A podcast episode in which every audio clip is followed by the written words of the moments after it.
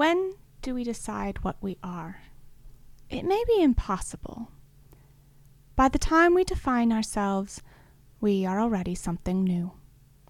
Welcome to the Crypto Naturalist.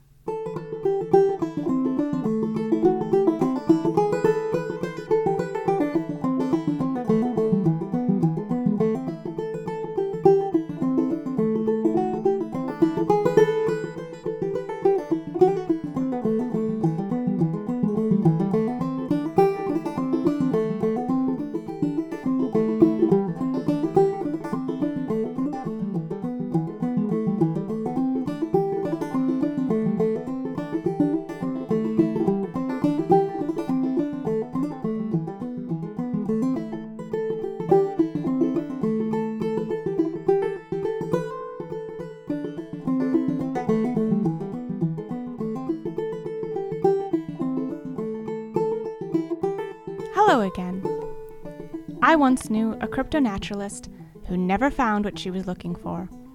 She searched and searched for her whole life and never found it. She saw it only once, and that moment defined her forever. Even now, her compatriots remember her for her quest, her yearning, and her ultimate failure. Her name was Anna Marie Stoneburner, and growing up, her family owned a cottage in northern Canada that was inaccessible by roads. Her grandfather built it board by board by loading it into his boat near the local tavern, winding up the elbow narrows, unloading each board and plank and nail, and then building. At night he slept under the stars and listened to the cacophony of night creatures and the gentle drumming noise of the water against the hull of his boat. His son did not love the cabin as much, but his granddaughter, Anna Marie Stoneburner, adored it with every ounce of her being. Anyway, it was a cheap vacation, her father figured, and he planned to sell it when she went to college. Because, of course, she was going to college. Anna Marie Stoneburner did not particularly want this for herself. There was yelling, as there had been yelling during the divorce and movie nights with boys, and going out wearing that. Anyway, the college argument had been won, or lost, or at least an agreement was reached, and she promised to go if they could spend one last summer at the cabin. She thought they might bond, might find some common ground before she left for dorms and classes. And maybe they did, a little. They fished, they hiked, they built fires in the little metal stove at night. Sometimes, when the fish wouldn't bite, or they ran out of beans, or they just felt like it, they ate lunch at the lodge and took the boat home. One night, they left the warm and bright lodge very late, and the sun was already almost completely behind the pine trees. Their boat was small, and technically it was illegal to run it on the lake at night. They didn't have the proper lights and reflectors, or any kind of horn to warn larger boats that they were out there. The reason all this was necessary was the lake at night was black, deep black. If you sat in a closet with no windows, shut the door, and pulled a hood over your head, you might get close to the blackness of that lake at night. Up on the hills, far into the trees, one could see a flicker or two of lights from other cabins. But the water was black, the trees were black. The sky, filled with stars, was too far away to light anything down below. Their small metal boat disappeared in the darkness as if it had been swallowed. They were both afraid, not of the legality, but of sinking. They felt heavier, somehow, in the darkness, as if that black water would suck them under if they so much as touched it, like it was sticky tar instead of the soft, cool lake they swam in all afternoon. If they could just make it a little longer, if they could just get to the dock, they would be fine. In a soundless instant, a light appeared in front of them. Crud, her father said. What's a boat doing out here anyway? Here, Annie, take the flashlight and sit at the bow. It's better than nothing. She fumbled for her father's hand for the flashlight and made her way very carefully over the boat seats. She watched the light, bothered by it. It was bobbing gently, but not quite the way a boat would in the waves. Instead, it swayed, reminding her of a parent rocking an infant. Hello! her father yelled, and she wanted to hiss at him to be quiet, not because she was afraid of the light's attention, but because she was afraid of scaring it away. She wanted to see what kind of boat it was. She wanted to wave at them and share a secret moment in the pitch darkness, a moment of strange, off balance excitement. Flash the light, her father said nervously, as the other light came closer. I don't think they saw us. She did and they didn't seem to be in any danger of crashing into the other boat. It was going to come up alongside them. And then she realized that it was not a boat. And then she thought in terror, what else could it be? And then, with wonder, what could it be? As it came up alongside them, she fully saw that it was a fish, larger than their entire boat, its dark body undulating beneath the surface. It was darker somehow than the water and the night. It was shadow against shadow. It seemed to suck the light into it. The movement of its massive body did very little to disturb the dark water. It moved like a knife through air.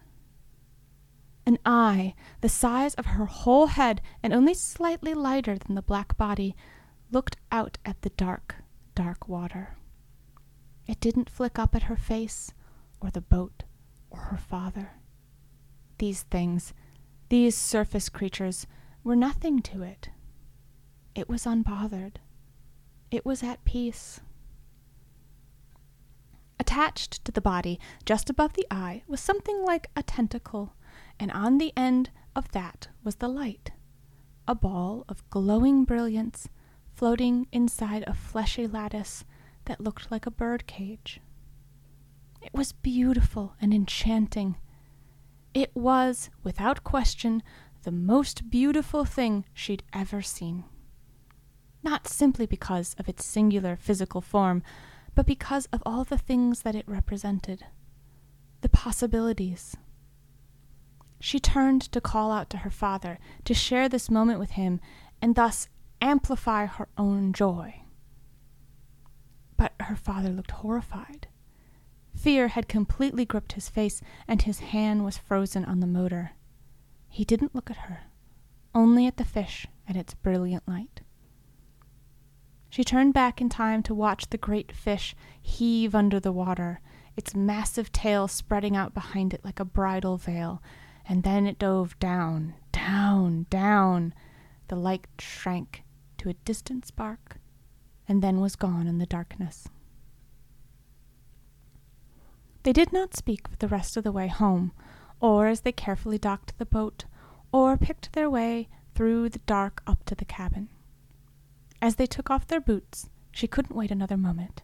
Dad, she said, I don't want to talk about it, he snapped. But it was amazing. I've never seen anything. I said, I don't want to talk about it, he snapped, and stomped off to his own room. At the time, she was furious at him. How could he look at this creature and feel no wonder? They had harmlessly broken through the surface of the world and seen the magnificent beauty underneath. It was like knocking something commonplace off the shelf and when it shattered, learning that it was secretly made of diamonds.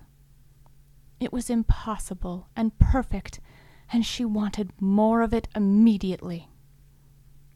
She stayed up the rest of the night, sitting on the dock, watching the still lake for any sign of the creature, even a glint below the water's surface.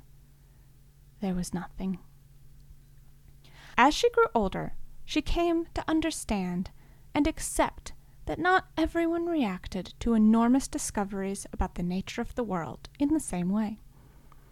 Two decades later, her father carefully brought up the fish when they were alone, after Thanksgiving dinner, and she was thrilled to learn that he looked back on the memory with fondness, and part of that fondness was the way it had transfixed his daughter and changed her.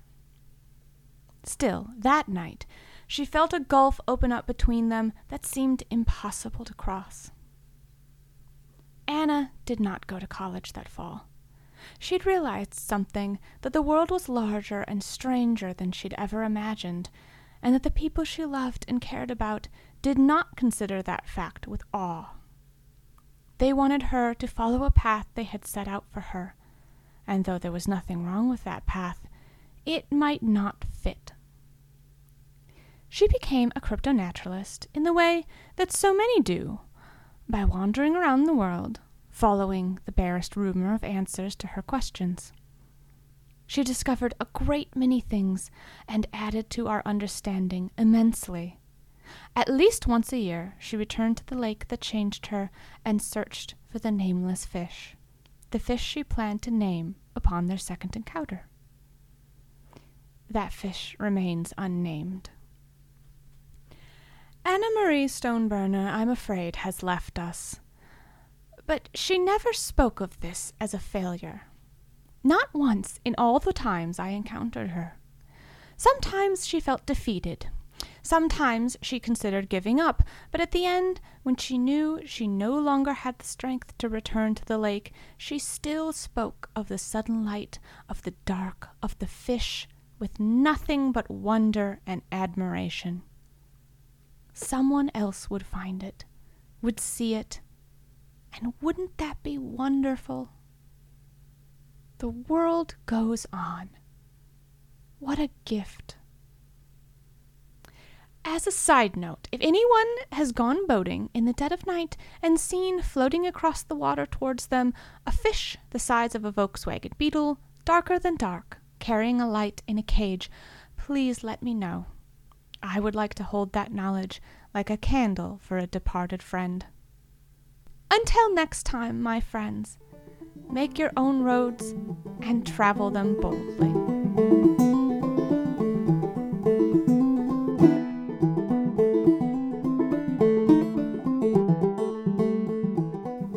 The Crypto Naturalist is written by Jarod K. Anderson and Leslie J. Anderson. Cassandra is voiced by Leslie J. Anderson. The Crypto Naturalist is voiced by Jarod K. Anderson.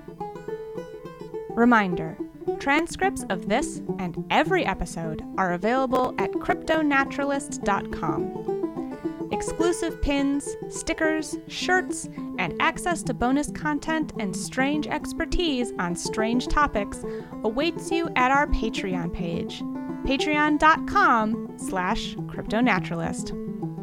You'll find information about submitting your poetry or prose for our hidden lore segments in the About section of our website at cryptonaturalist.com. Thanks to Adam Hurt for the use of his song Garfield's Blackberry Blossom from his album Insight.